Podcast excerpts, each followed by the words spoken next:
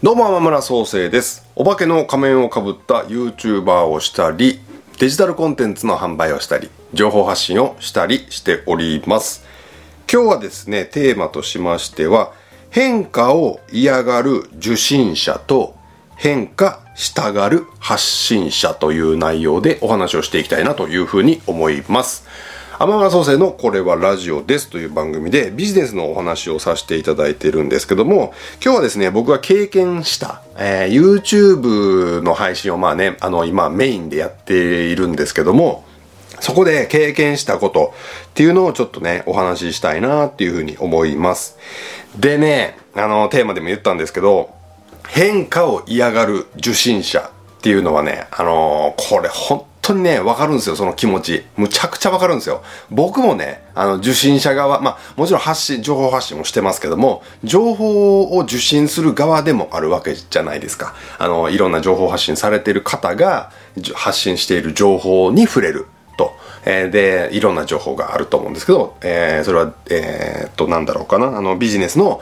ためになるお話とか勉強できる話もそうですし、えー、エンターテイメントの話もそうですよね。えー、僕だったらエンターテイメントで言うと、YouTuber、好きな YouTuber さん2人いるんですよね。えー、っとね、瀬戸康史さんっていう方と、えー、キヨさんっていう方ですね。あ、どちらも200万人ぐらいいるのかなあれ、瀬戸さんは160万ぐらいだったかなちょっと忘れたけど、えー、100万人以上の YouTuber さんなんですよね。え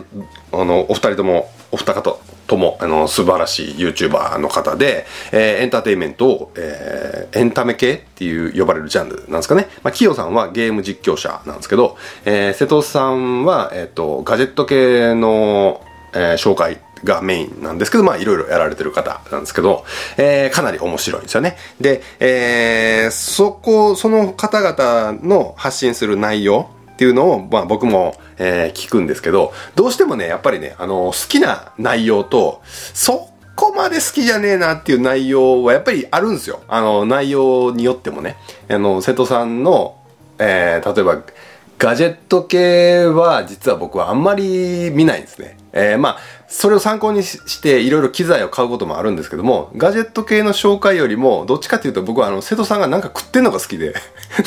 これはね、本当にもう好みだと思うんですよね。あの、完全に好みだと思うんですけど、瀬戸さんが何かを食べているシーンっていうのがすごい好きで、なんかいろいろね、あの、コンビニのスイーツとか、えー、なんか紹介したりしてるんですよね。あの、ミスド食べ比べとかね。なんかいろいろやられてるんですけど、その動画が実はなんか好きで、なんか見ちゃうんですよね。で、だから、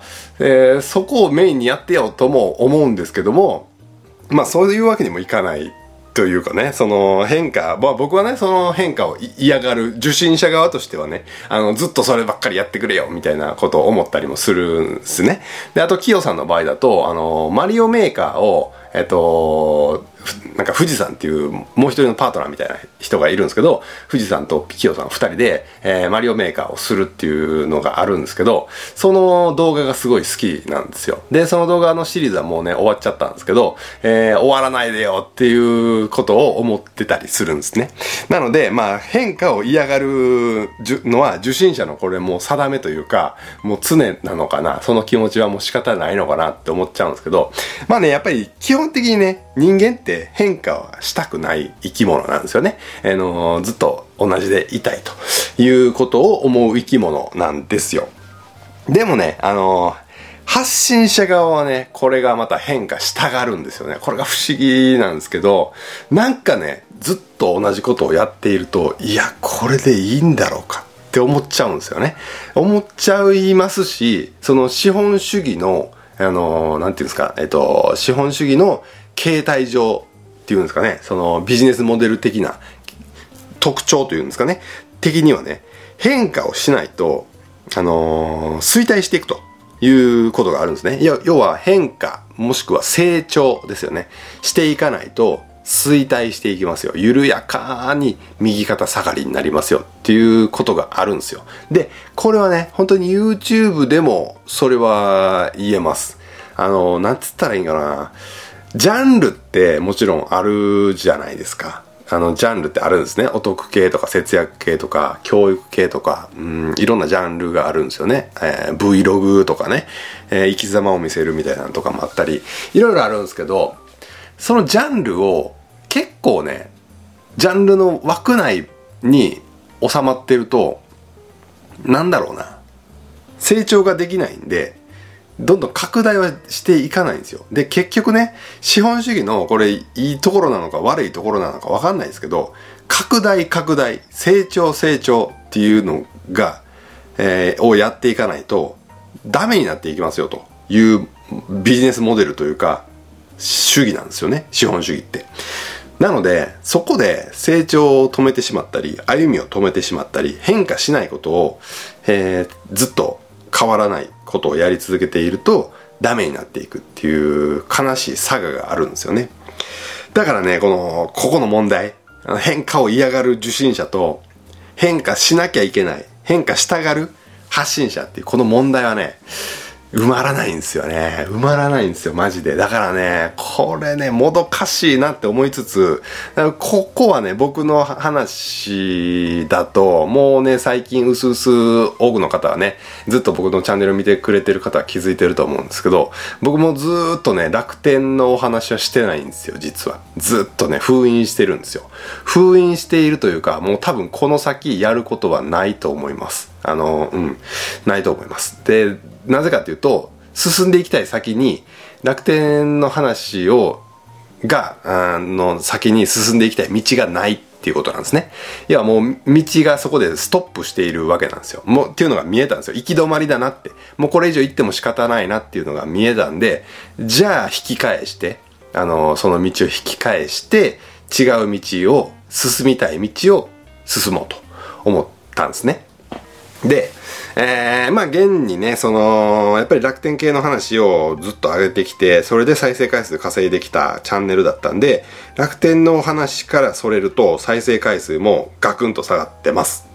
これは事実としてありますし、えー、それによって収益も下がっていますと。で、えー、っと、どういったイメージをされているかわかんないんですけど、僕に対して。あのー、なんかね、この前もコメントで、えー、YouTube の収益が下がったぐらいで、えー、生活に支障が出るなんてどうなんすか？みたいなこと言われたんですけど、えー、どういうイメージをされてるのかわかんないんですけど、僕の今のメインの収入源は YouTube です。えー、それが、えー、消えてしまうと僕は、えフリーランスの活動を終えるしかないと。会社員に戻るしかないという状況です。今は、え現状そうなんですよ。で、なんかいろいろね、えー、いろいろやってるからいろんな柱持ってるんじゃないかって思われがちですけども、全然そんなことはありません。YouTube がメインです。ただね、YouTube がメインなんですけど、そこを、えー、今僕は、そこにしがみついているとね、YouTube がダメになると、とか、チャンネルが、例えば、うん、なんだろうな、まあ、そんなことはないようには運営しているんですけども、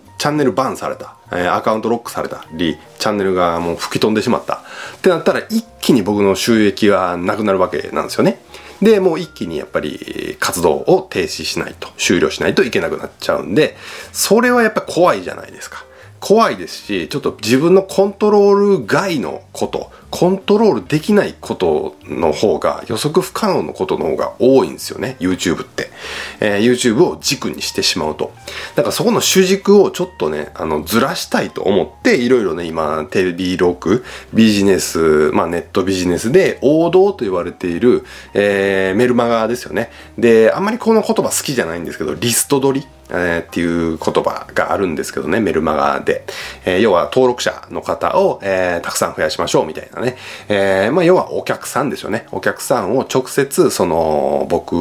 の情報発信とか、僕のことを信頼してくれているお客さんを増やしましょうっていうことで、今、そこ、そっちに舵を切ってやっているわけなんですけども、